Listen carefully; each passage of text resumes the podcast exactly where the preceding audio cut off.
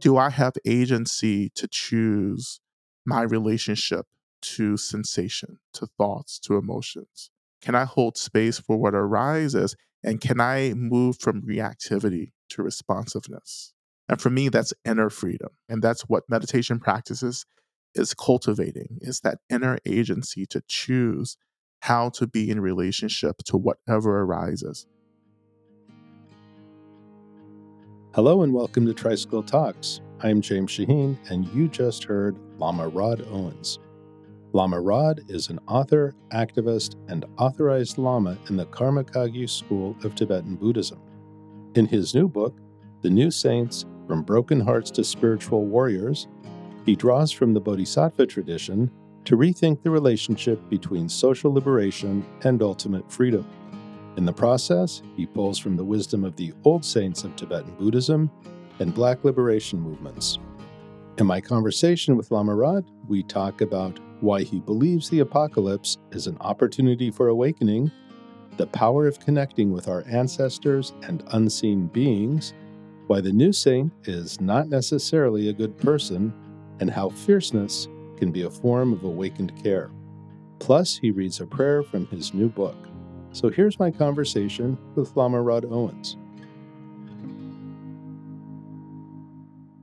Okay, so I'm here with Lama Rod Owens. Hi, Lama Rod. It's great to be with you. Thank you. Thank you for inviting me on. Uh, we're happy to have you on.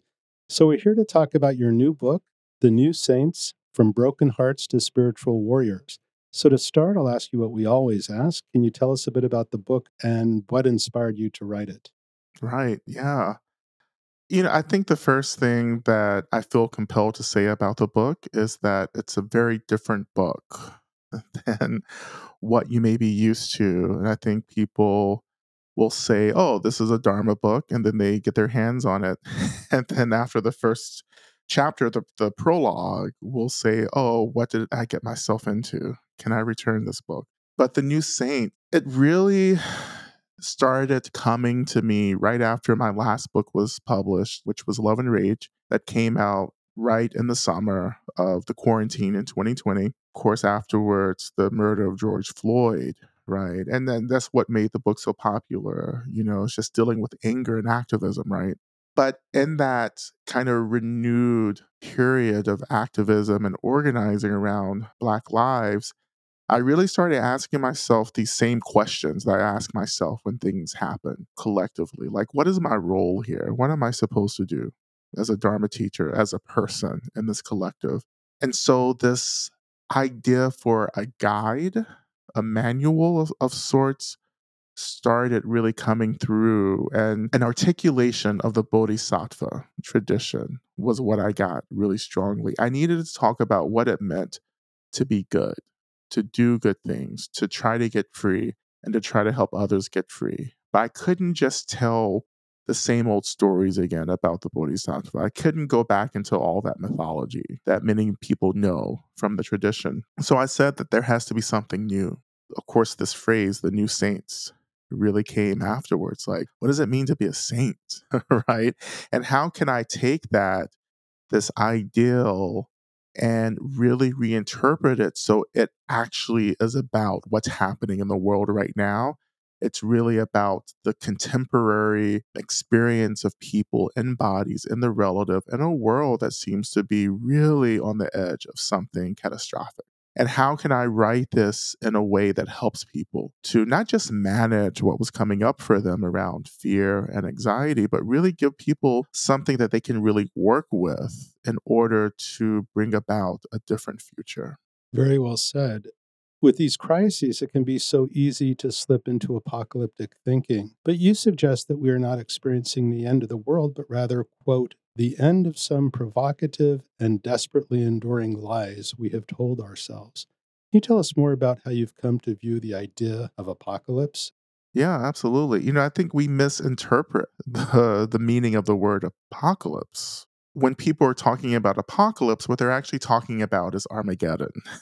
you mm-hmm. know, like kind of armed conflict, war, global war, destruction of communities, and so forth. That's what people are really thinking about. But when we talk about apocalypse, you know, apocalypse is rooted within the study of theology. And the root meaning of apocalypse, I think coming out of the Greek, is really about unveiling, awakening, right? It's the energy, the action of pulling back the curtains and letting the light shine in. And if you're so accustomed to the dark, the light will be a, a little hard to to deal with and i think that's what's happening. The truth is being revealed and we've been living in a kind of dark delusion for a very long time. And so for me having said all of that i think the apocalypse is about coming back into balance but that rebalancing is really painful.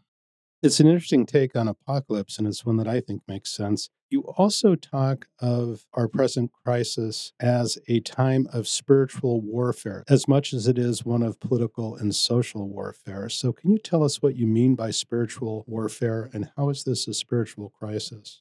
That phrase, spiritual warfare, was something I really had a lot of anxiety around, including in the text. And that's something that up until now I would never actually use publicly. But for me, yes, like I can get really wrapped up in the political and social aspect of struggle in terms of systems and institutions that create harm. But because of my practice and because of my ancestry and just my natural inclination, I've been very concerned with the unseen and the impact that the unseen world is having on us and vice versa.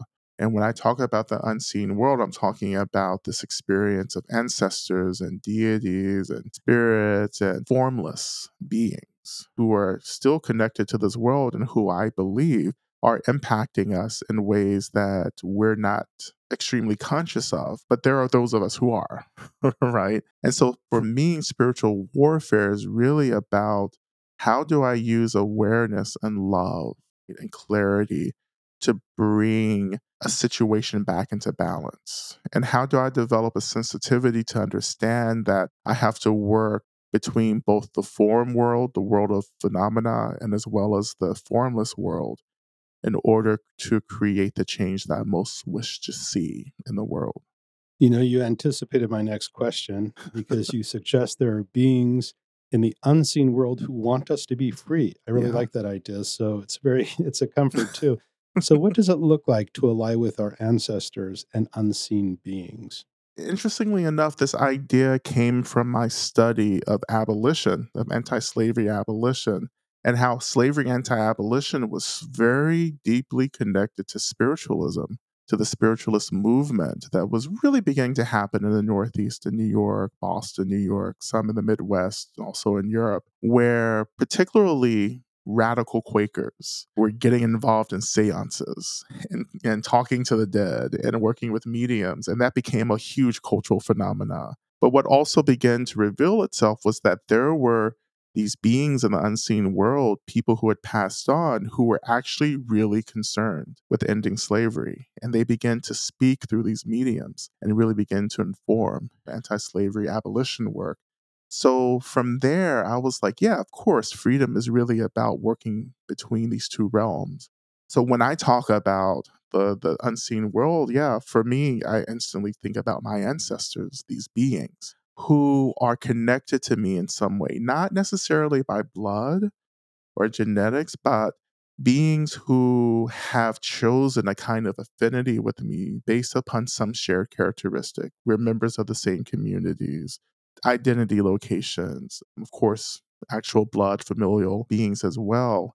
And they choose us as partners to support us in doing the work of liberation because anything that we do to get free or to heal from trauma and from woundedness is also helping to free them because we share this kind of karmic energetic relationship. And so when I connect consciously to my ancestors, I'm really connecting into a really powerful resource. And for me personally, that's transformed my practice and my work around the work of spiritual liberation. Absolutely. So, you know, with that help, you put forth the notion of the new saint. Mm-hmm. So, what is a new saint? Mm-hmm.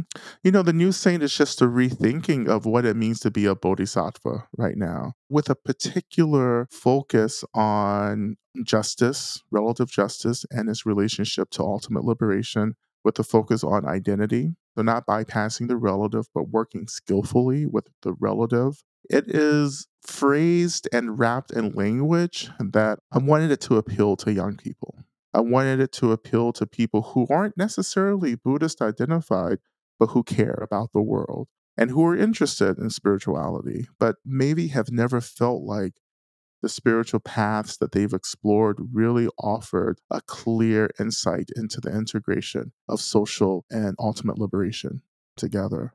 Yeah, I think you are reaching young people because it was the young people in the office who said, James, you've really got to read this book. You really got to read this book. I have so many books to read. And I said, okay, I'll read it. Um, and I'm glad they did.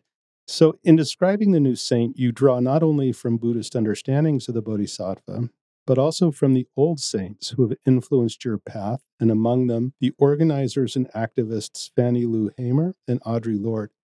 You tell us about how you draw together the lineages of Tibetan Buddhism and Black liberation movements in developing the new saint? I think for me, you know, the social liberators, ultimate liberators are actually two sides of the same coin, you know, and I think that, for instance, you know these great activists and organizers like Fannie Lou Hamer, I think they were deeply connected to an ultimate expression to what they consider the divine. And they were pointing people back to that experience through the work of organizing folks and bringing awareness to systemic injustice right? And I think that's the same thing for Harriet Tubman, for instance, who I identify also as a bodhisattva, like who chose to incarnate as a Black enslaved woman in order to teach us what freedom actually really means and what it looks like, and who was also just deeply connected to what you know we can call the ultimate source or the essence or to the divine or to the sacred.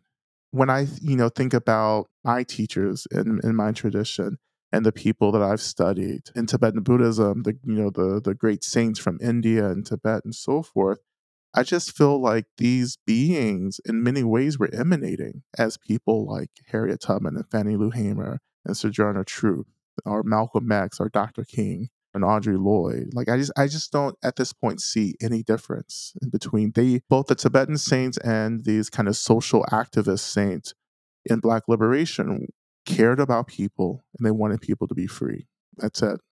You say something that at first sounds provocative, but really it makes sense. Right. Yeah. You suggest that the new saint is not a good person. So, where does the difference between being a good person? You're very provocative sometimes, Lama Rod. I like that. Uh, between being a good person and actually practicing goodness. Well, you know, I think it's important just to like get really clear about what goodness is, right? Because I think that goodness can become an identity location where people just kind of stick themselves. And if you stick yourself in a place of just being a good person, it becomes really difficult to see where you're not practicing goodness, where you're actually creating harm. And I think that goodness can be really quite performative, particularly now in the age of social media. You can create a social media page that makes you look really good. right? And can lead people to think whatever you want about how you're showing up. But for me, goodness is something that I'm choosing second to second. It's not something that I'm just at and planted in. So when I talk about choosing goodness in the moment or in the second, I'm saying that I'm choosing the reduction of harm and violence for myself and against others, moment to moment. And that has to be active, conscious engagement. And so it becomes more like a process, a continuum, a verb. It's something that's always being negotiated, it's always being discerned, right? It's never a place that I just go to and say, this is it. Every second is different. So I'm making different choices and understanding how to reduce harm in the moment. So you say the work of the new saint is the liberation of all beings and phenomena. So how do you understand freedom and how does freedom differ from, say, justice? You know, as I was writing the book, I really began to understand that, like, I'm much more into freedom than justice. And for me, justice feels like a stopping place, like happiness can feel like a stopping place in our practice. And you can get right into these things, into happiness, into equity, into justice, and say, okay, this is it. But we're still in this experience of delusion that we call samsara, but in the new things I call the carceral state which is this experience of delusion, of not being clear about what's happening and who I am. freedom is like, let's disrupt, let's transcend all the roots, all the causes and conditions of suffering and to return back to remembering who we are so we don't have to do this reality thing anymore. We don't get lost in this cyclical experience that we can relate to as the matrix, as a cultural phenomenon, but overall, this carceral state, which binds us through delusion, and we're policed by fear and doubt, and so many other things as well. So, to transcend everything, is my understanding of freedom to transcend duality and binaries, to return back to a simple state of being where we just are. We are. You just mentioned justice as a stopping point, and you wrote something that really resonated with me, but I don't want it to be misunderstood. So maybe you can explain it a little bit. Mm-hmm. It's not that we don't care about justice, but you write, we must give up on the idea of justice and commit to liberation, as some of our ideas about justice are not about complete liberation, but the illusion of universal comfort for all beings. Right. I thought that was very interesting. Yeah, so again, my goal, my agenda, which I think is the same agenda of Buddhism, is to actually transcend all of this, this whole cycle. And if you go for that, like if you go for the goal of ultimate liberation, all this stuff is going to happen regardless right? Justice is going to happen, happiness, joy, comfort will actually happen as well as we're moving towards ultimate freedom. Don't just like aim for that, aim for the very top, the ultimate liberation, and you're going to get everything. So if you go for everything, you're going to get everything. But I know going for happiness feels a lot easier. right? Or going for justice seems much more doable. But I'm asking people to think much more expansively about the nature of existence itself, which again, this is what Buddhism is always asking us to do. Mm-hmm. You know, you write that your first experiences of freedom came in church when you learned about Jesus and about the Exodus story. How did those experiences shape how you think about freedom and abolition, and spiritual abolition in particular? Well, these were the earliest examples of freedom that I had growing up. I'm a black man who grew up in North Georgia in a small black community. I grew up in the black church. My mother is a United Methodist minister. So these stories were quite potent for me and for a lot of Black folks growing up in this country. These are the stories my ancestors were given and offered and were allowed to study and think about. And we, my ancestors, deeply identified with Jewish people, like with the, the ancient Hebrews who were being held by Egypt. And the Exodus, you know, when God delivered the Jewish people from captivity into wandering for 40 years until they found Canaan. But we, my ancestors, were like, no, we're praying to be delivered, you know, out of slavery, just like the Jews were. And that for me, of course, is the foundation of liberation theology. And that became so important for me in terms of like really forming my understanding of spiritual freedom, spiritual abolition. In that way, everyone who is not free will be set free and that it takes work, it takes prayer, it takes this work of connecting to the unseen, it takes trust and devotion. And the sacred are the divine, but if we can do that, then we will get free. And I still believe that. Even as a practicing Buddhist, this is a core belief. If I trust and have devotion in emptiness, which I often describe as God, you know, emptiness as God, as an expression of God, then like I will get free it just feels like an attunement to how things actually are. Right. You know, the work of the new saint happens on multiple levels, you say outer, inner, secret, and super secret. So, what does freedom look like on each of these levels, and how do these levels inform and support each other? this outer, inner, secret, super secret, like these are just, this comes right out of Tantric Buddhism, or like these levels of knowing and understanding. And I wanted people to understand that there are layers here to this. Like ultimately, yes, it is the experience of being beyond dualism. But in the body, in the relative, it's going to look different ways. So outer freedom is like, yeah, what does it look like to live in a culture and a society where I have agency to make choices about the resources that I need? Do I have agency to make choices about my body? Do I have access to the other resources that I need to be well, like food, clothing, medicine, and so forth?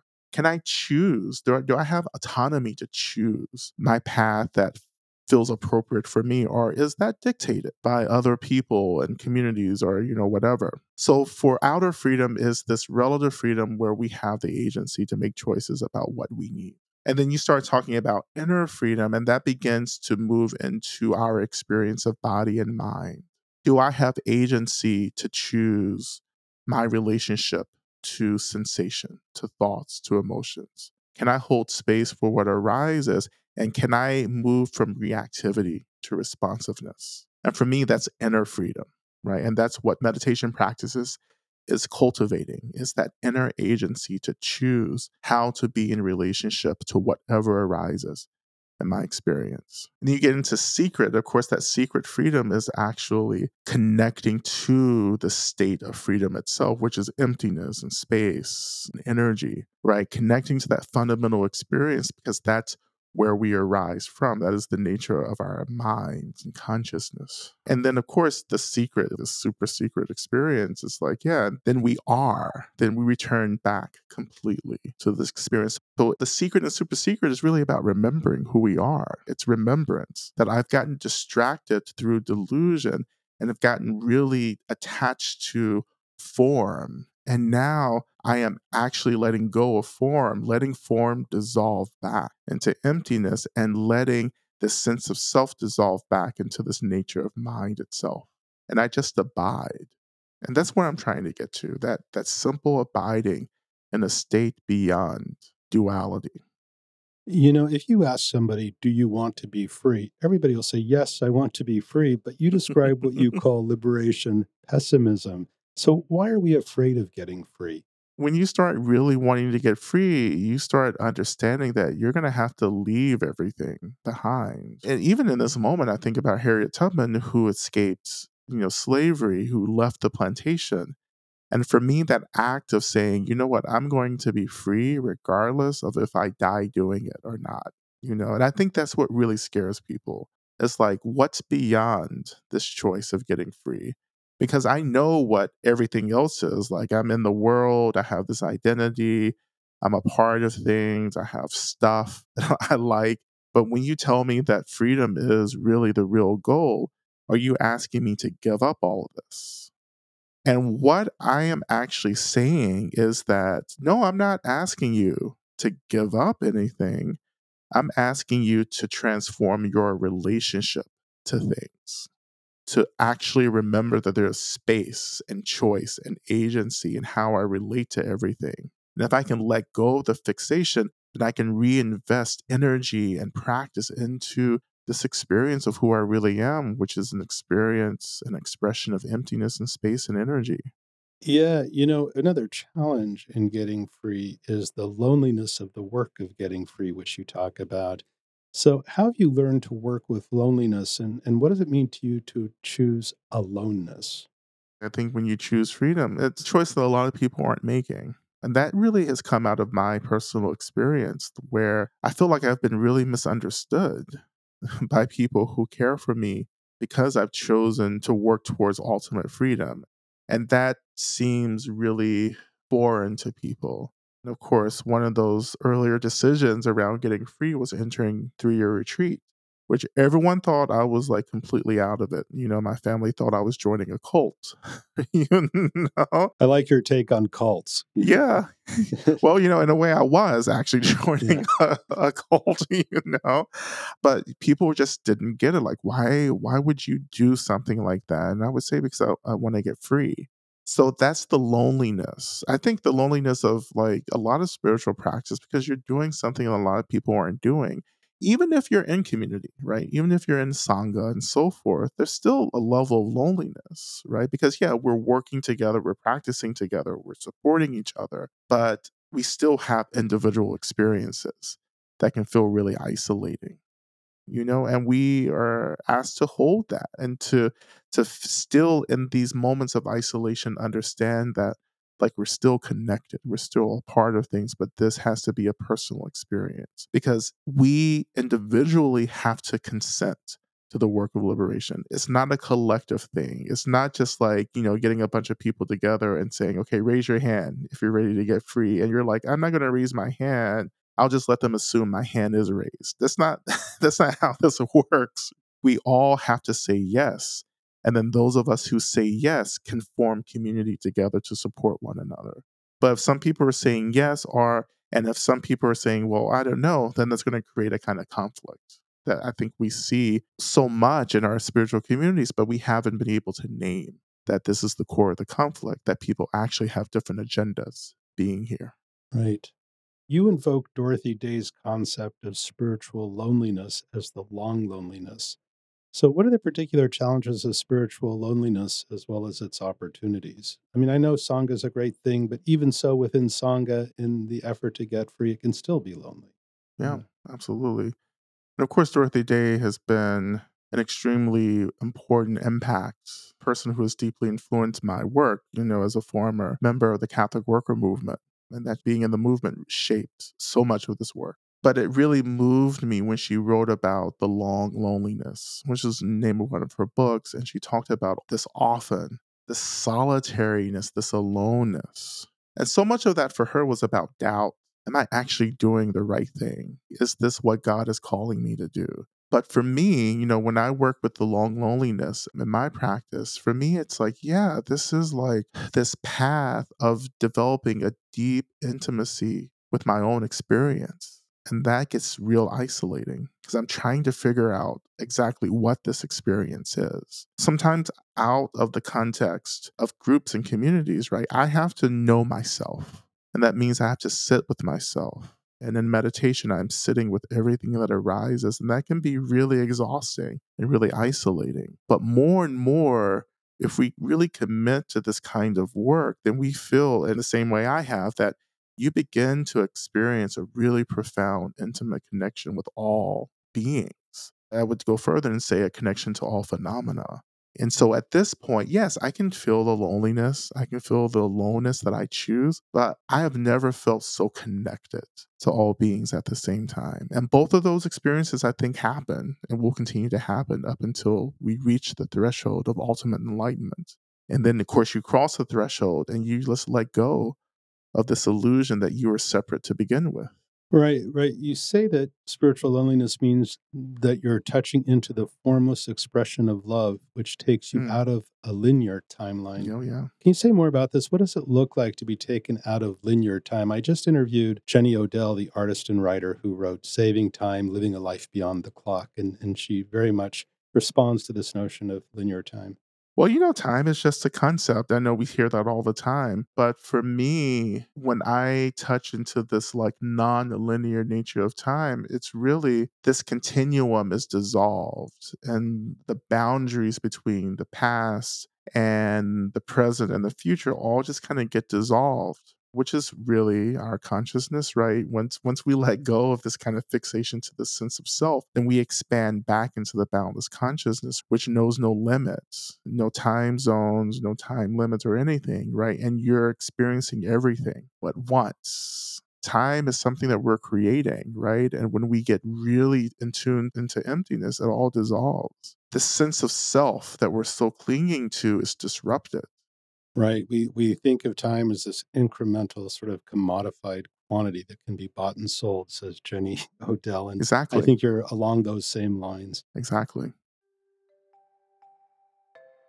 Coming up, Lama Rod talks about the magic of the new saint, why he believes freedom is an act of surrender, and the importance of what he calls the four sweet liberations.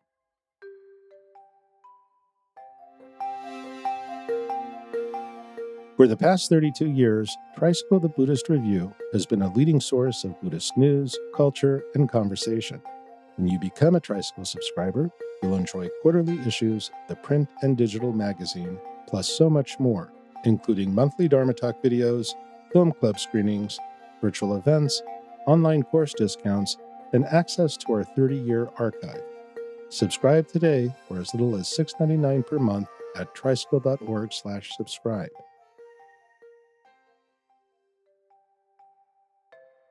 Now let's get back to our conversation with Lama Rod Owens.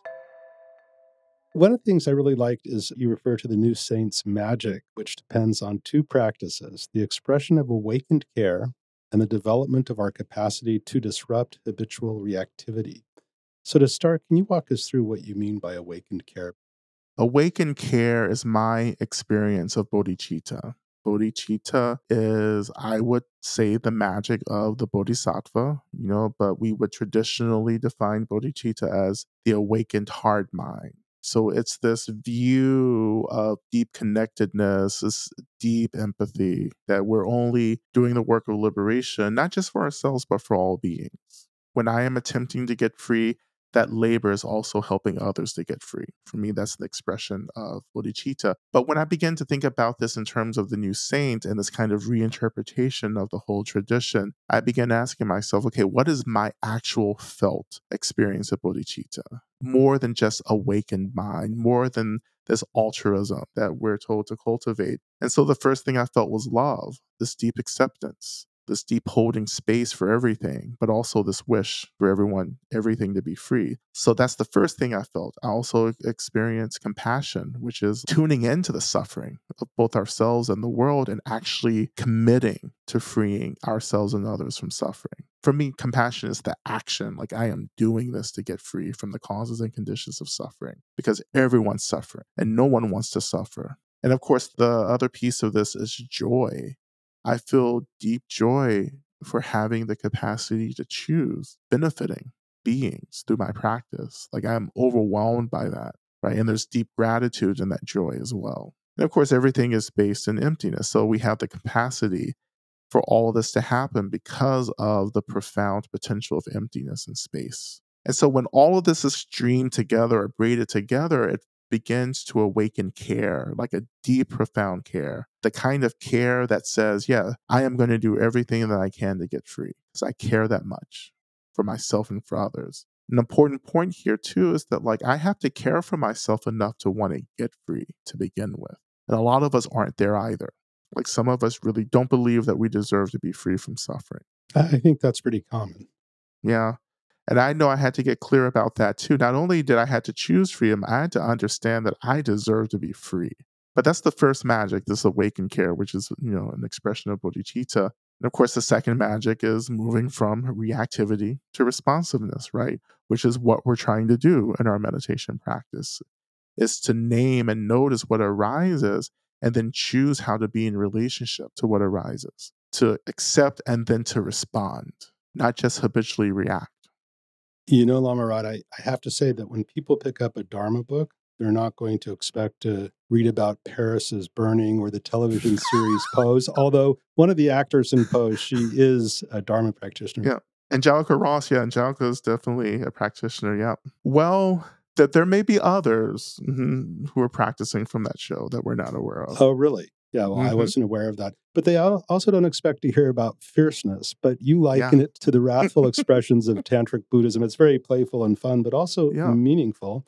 Yeah. And these are the most powerful forms of compassion. So, how do you practice fierceness as a form of care? Fierceness is an expression of wrath from Tibetan Buddhism. Wrath is an expression of just profound, direct compassion. Has nothing to do with anger. I think that's the misinterpretation of wrath outside of the tradition. Wrath is saying this is what needs to be done, and this is what I'm going to do regardless of the impact. But not necessarily the impact, because practicing compassion in this really clear way will free people. But wrath means that there are consequences in terms of my relationship to other folks. And that's what you're risking. If you say something that you know needs to be said to someone, then the risk is that person will actually may hate you, right?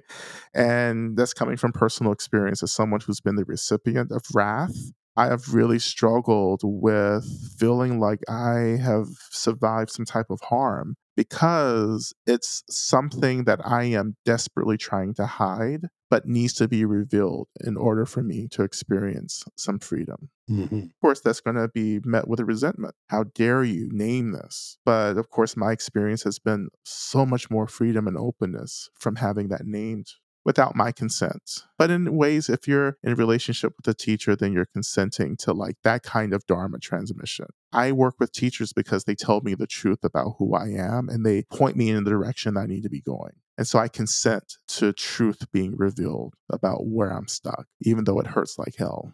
Yeah, I've been nailed by my teachers plenty of times. Oh, yeah. a good teacher has to do that. A good teacher isn't there to make you feel comfortable. Again, a teacher is, is I think, is supposed to be helping you get free. That doesn't mean I like it.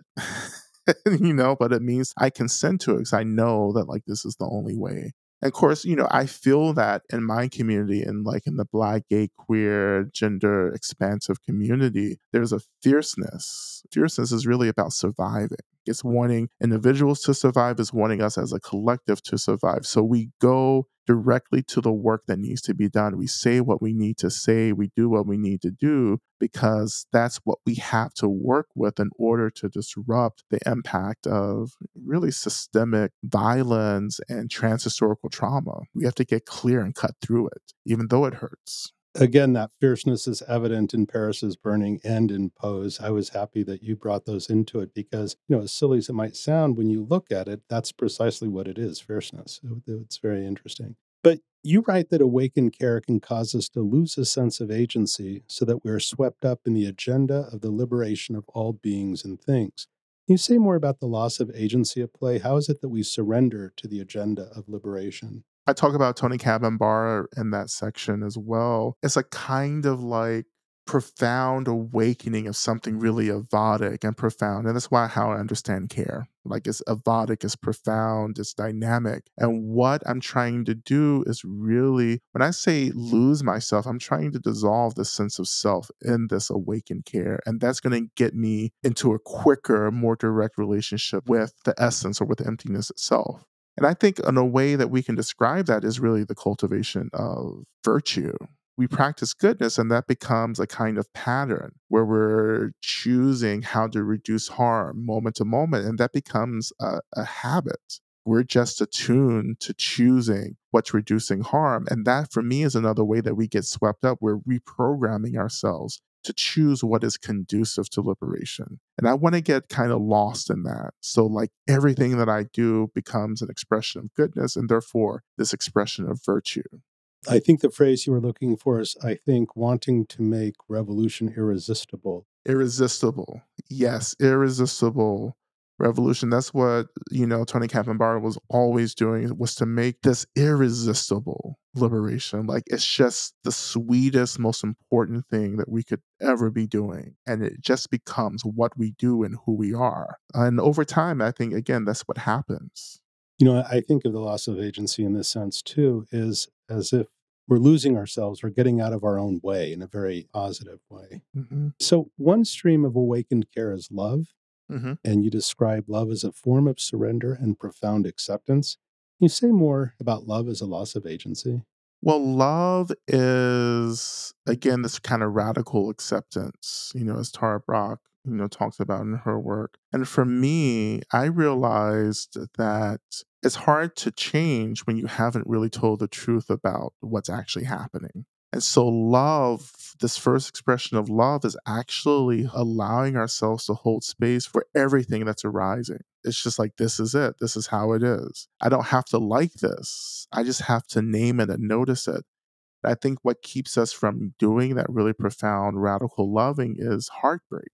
When I start telling the truth about how things really are, then my heart is going to break because I have been so concerned with telling myself narratives about how I want things to be in order to feel good about what's happening. So you let go of that and say, This is it. This is what's happening. And my heart breaks, which is just the experience of having to touch into this deep disappointment. And once I start doing that, then there's an honesty that awakens, and that profound holding becomes a love. Like, I get it. Like, this is what's happening. And therefore, I can make a choice to change what needs to change now. I'm not lost in these delusions and narratives about how I think things are. I know how things are now. It creates a deeper intimacy with all phenomena, all beings, because you're with the truth now. And you know that the truth is that, that that everything, everyone deserves to be free. I mentioned love, but another stream is joy. And you write that for a long time you didn't believe you had a right to joy, just like you didn't have a right to beauty. So, how have you reclaimed your capacity for joy, and how do you see it as essential to liberation work? I think joy is a natural expression of our minds, right? As a state. I think joy is an experience that can connect us to this ultimate experience of bliss. I don't think that we can actually experience bliss in the body, but I think that is the state of our minds. When we've transcended all dualities, bliss is the state. But joy points me back as an experience that I can feel. And we need to connect to joy to hold the difficulty of the work of getting free. You know, I tell stories in that section. And two, you know, just about how joy is used as a tool to help people do really intense social change work. And we talked about agency too. The agency here too is once you get connected to how things really are, it's really hard to go back.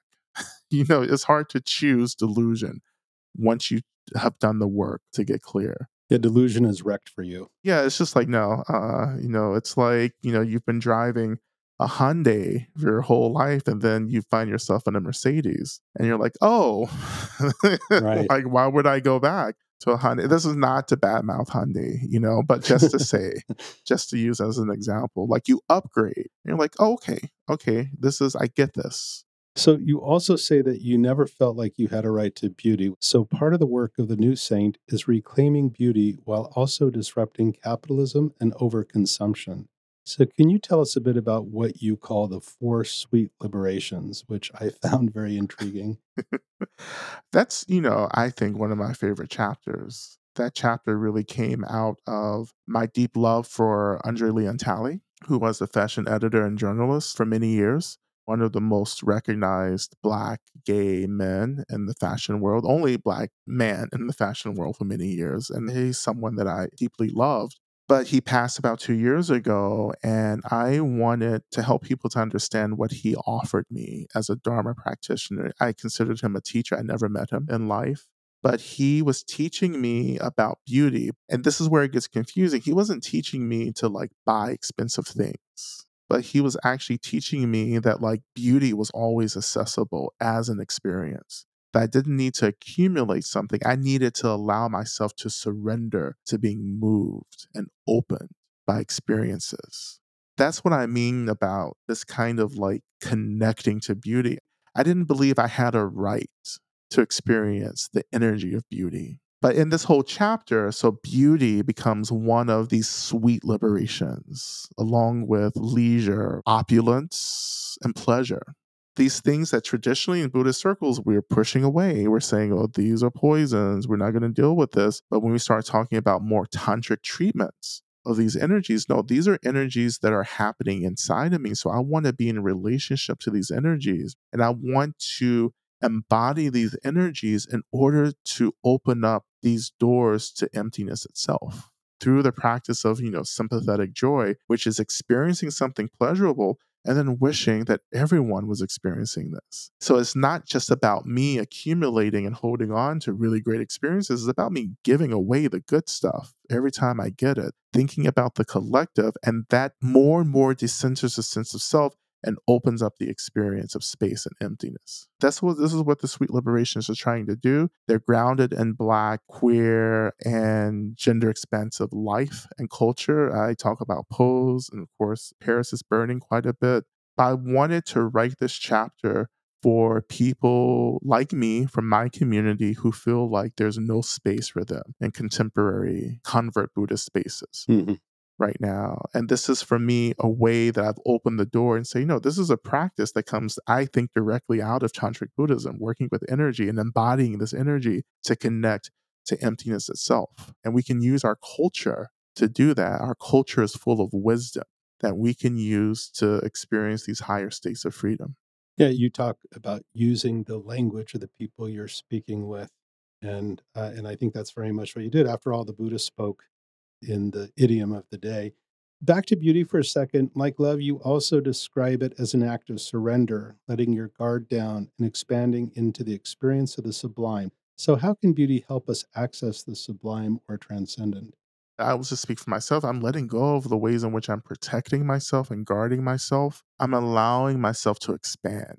And when I say allowing myself to expand, I'm actually letting go of the sense of who I think I am and then beginning to experience and touch into the actual expression of spaciousness, And when I do that, things get more fluid and more inviting. The world becomes less antagonistic, less rigid, less sharp, right? It becomes more translucent for me when I'm surrendering and opening. And that that is the experience of the sublime. That translucent fluidity like really is about connecting to, you know, this ultimate experience of emptiness, you know, itself. But again, it's not about materialism.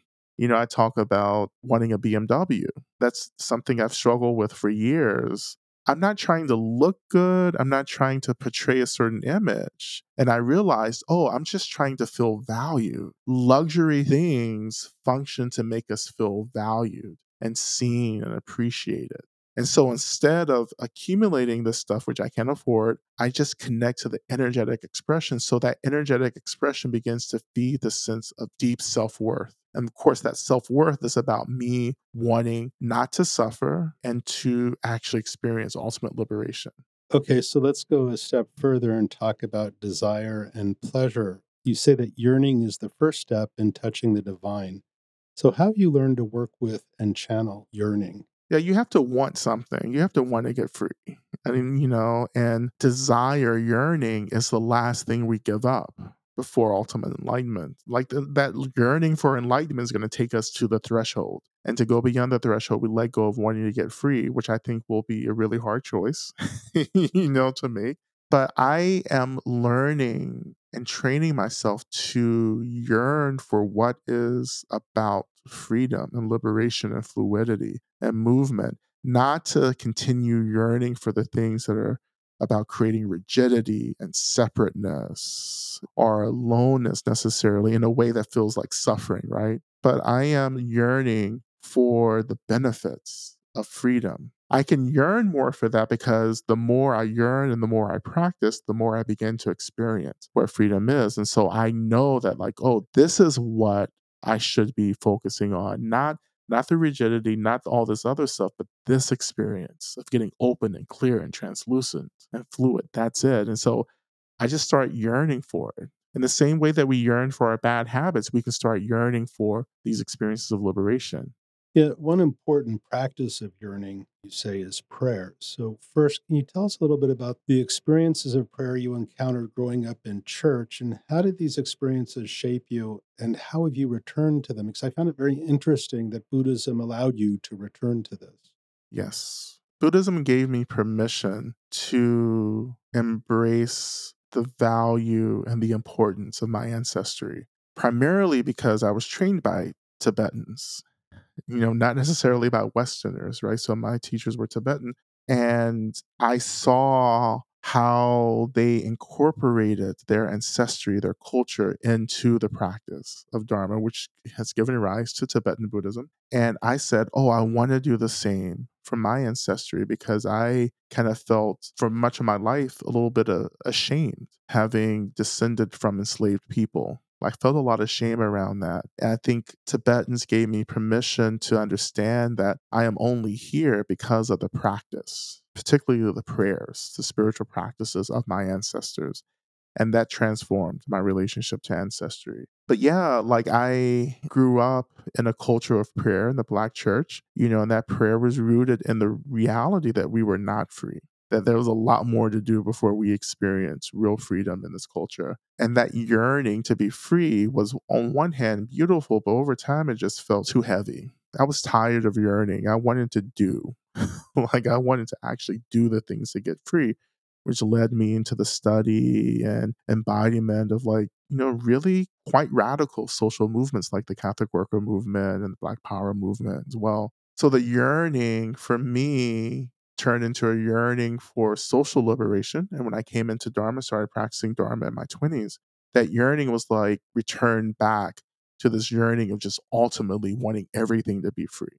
You know, not just Black people, not just queer people, but everyone, including the people who created harm and violence for us. Everyone needed to be free from suffering and delusion. And so that yearning is what I begin to channel into my prayers, into my praying with deities and rituals and ceremonies and so forth. That, like, my primary goal in doing everything is wanting people to be free. And my primary prayer is that everyone get free. You know, it was interesting. You, you talked about at one point, with all this praying, we're still not free. So, so it left a bad taste in your mouth and you walked away from prayer. So I thought it was a really beautiful thing that through Buddhism, you were able to come back to it. That was really moving to me. But listeners may be surprised to hear a Lama talk of God so much. So, how do you understand and relate to God? Uh, you know what? One of my agendas in writing the book, uh, like a, a sub agenda, uh, was really speaking to Christians as well, because Christian is one of my root practices. Being here in the South, you know, I'm in Georgia and Atlanta. There's this culture of people really trying to integrate Christianity and Buddhism. And I've come back to a place where I understand this integration a lot more than I did as a younger person. And so I wanted to really offer this tool of integration for people. And it's been done before Thich Nhat Hanh did it, but I wanted to again mm-hmm. offer this more contemporary integration. But my other agenda too was to really give context to the rise of Christian nationalism that's really impacting our country right now. I wanted people to understand that, like, it's not theology itself, it's people. you know, um, I wanted people to really have a clearer understanding of what God was from my perspective, which is just God is the expression of emptiness, space, and energy. And that Jesus was an embodiment of emptiness, just like our tulkus, you know, and Rinpoches in Tibetan Buddhism. There's no difference for me. I wanted to offer something that I think could help heal many of us who were leaving the church with a lot of trauma. That God is actually this expression of liberation, not this expression of criticism and hate and exclusion. That God is always present as this experience of emptiness and space, which we can experience as deep acceptance or love. But I think it's important for me as a teacher to really disclose how I've been deeply influenced by multiple spiritual and religious paths, not just Dharma or Buddhism. And I think when I talk about young people, which is whom I wrote the text to, a lot, you know, you, you, know, I, I was going to say us, but like, not necessarily that young anymore. But I think a lot of young people are really interested in integration of multiple paths. Well, certainly you do that. I mean, your course seems to be Buddhist, but yet it is shaped and informed by the other traditions that you come from. You know, you mentioned Christian nationalism, and in contrast to the emphasis on masculinity and really any form of nationalism, you describe sacred masculinity as an awakened state of masculinity freed from patriarchy. So, what does this look like, and how can you come to work with the dualities of what you call the sacred mother and the sacred father?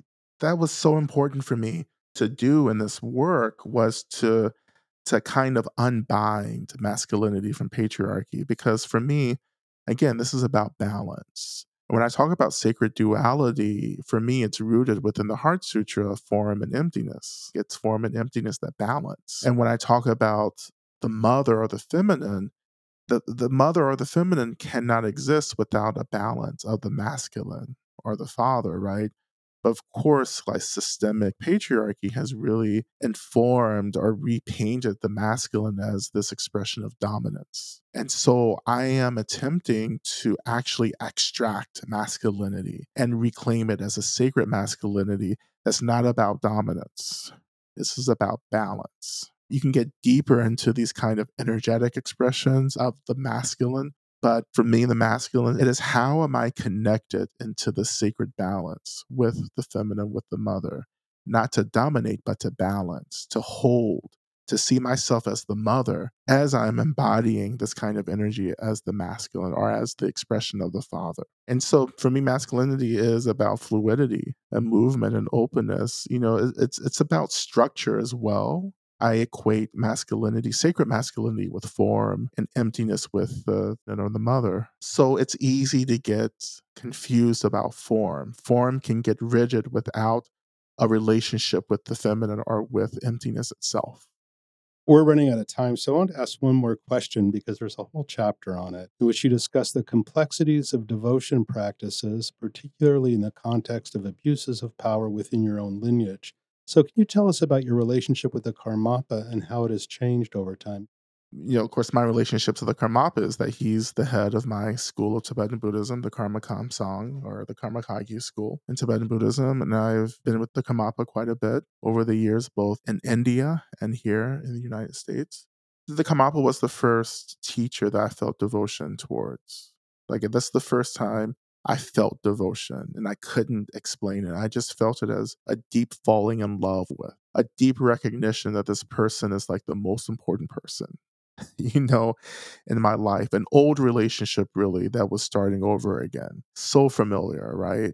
And I wrote about my relationship to my root teacher, Lama Norlha Rinpoche, in my last book, Love and Rage, really trying to get at the conflict or the tension between devotion and calling out harmful behavior. But I don't think I went deep enough in that work. And so coming back to the Karmapa, I was like, okay, I have to like break through into this layer of helping people to really, particularly people outside of devotional traditions, to really understand like the tension that arises when we are committed to someone as a source of liberation and someone who we consider enlightened, but also who have done things that created harm for people, and how this kind of enlightened nature can live alongside acts of harm you know, and really trying to unpack that, you know, and really getting into like some psychotherapy work, but like, you know, thinking about the shadow, thinking about one's relationship to ego and how the ego, the sense of self, is important even for an enlightened being to stay close to because the ego is how we communicate.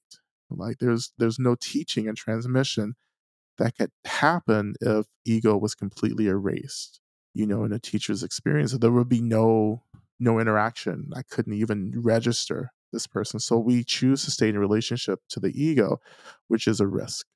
Actually, one of the things that came through in that chapter for me was not so much an idealization, it was more that you were getting at his humanity. Which is a risk. Yeah. Um, so to close, I wonder if you'd be willing to read a prayer from the book. Mm-hmm. Let me just pull that up on my screen. I evoke all those beings and sources of refuge who have ever loved me to come sit with me, because it is now that I feel most alone. I evoke the Blessed Mother, the Sacred Father, the spirits of light, the essence of wisdom, my teachers and elders, the communities who have always caught me when I have fallen, the ancestors who have never stopped holding me, all the elements, including the sacred earth, who help me to stand and silence that wraps me in a space to be with my heart, and I call upon my own innate compassion. To all those I have evoked, I offer my grief and what seems like my perpetual mourning in this body. I offer my fear, my numbness, and my inability to dream beyond shutting down. Most of all, I offer my fatigue. I am tired today. Precious earth, let me lie upon you and be reminded of my body and my heart. I want many things, but I need only one thing now to give up to you what I cannot hold.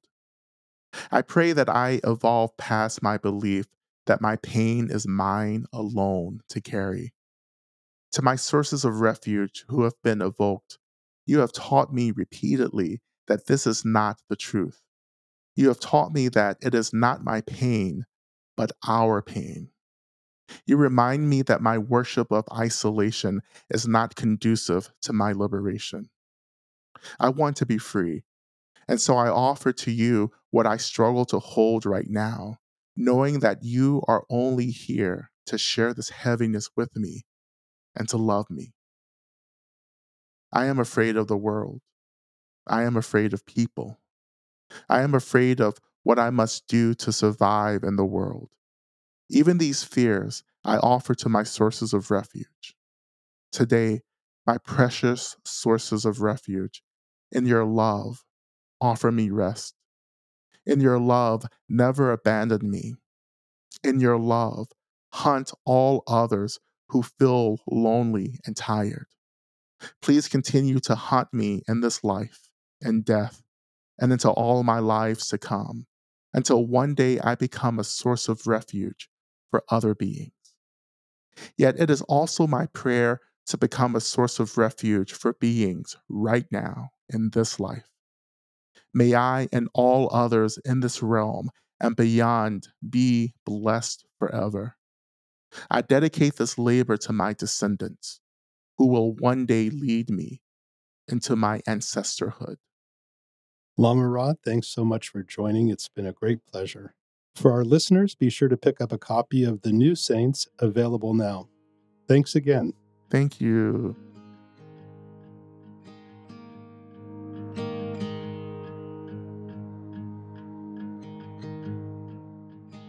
You've been listening to Tricycle Talks with Lama Rod Owens. We'd love to hear your thoughts about the podcast, so write us at feedback at tricycle.org to let us know what you think. If you enjoyed this episode, please consider leaving a review on Apple Podcasts. To keep up with the show, you can follow Tricycle Talks wherever you listen to podcasts. Tricycle Talks is produced by Sarah Fleming and the Podglomerate. I'm James Shaheen, editor in chief of Tricycle the Buddhist Review. Thanks for listening.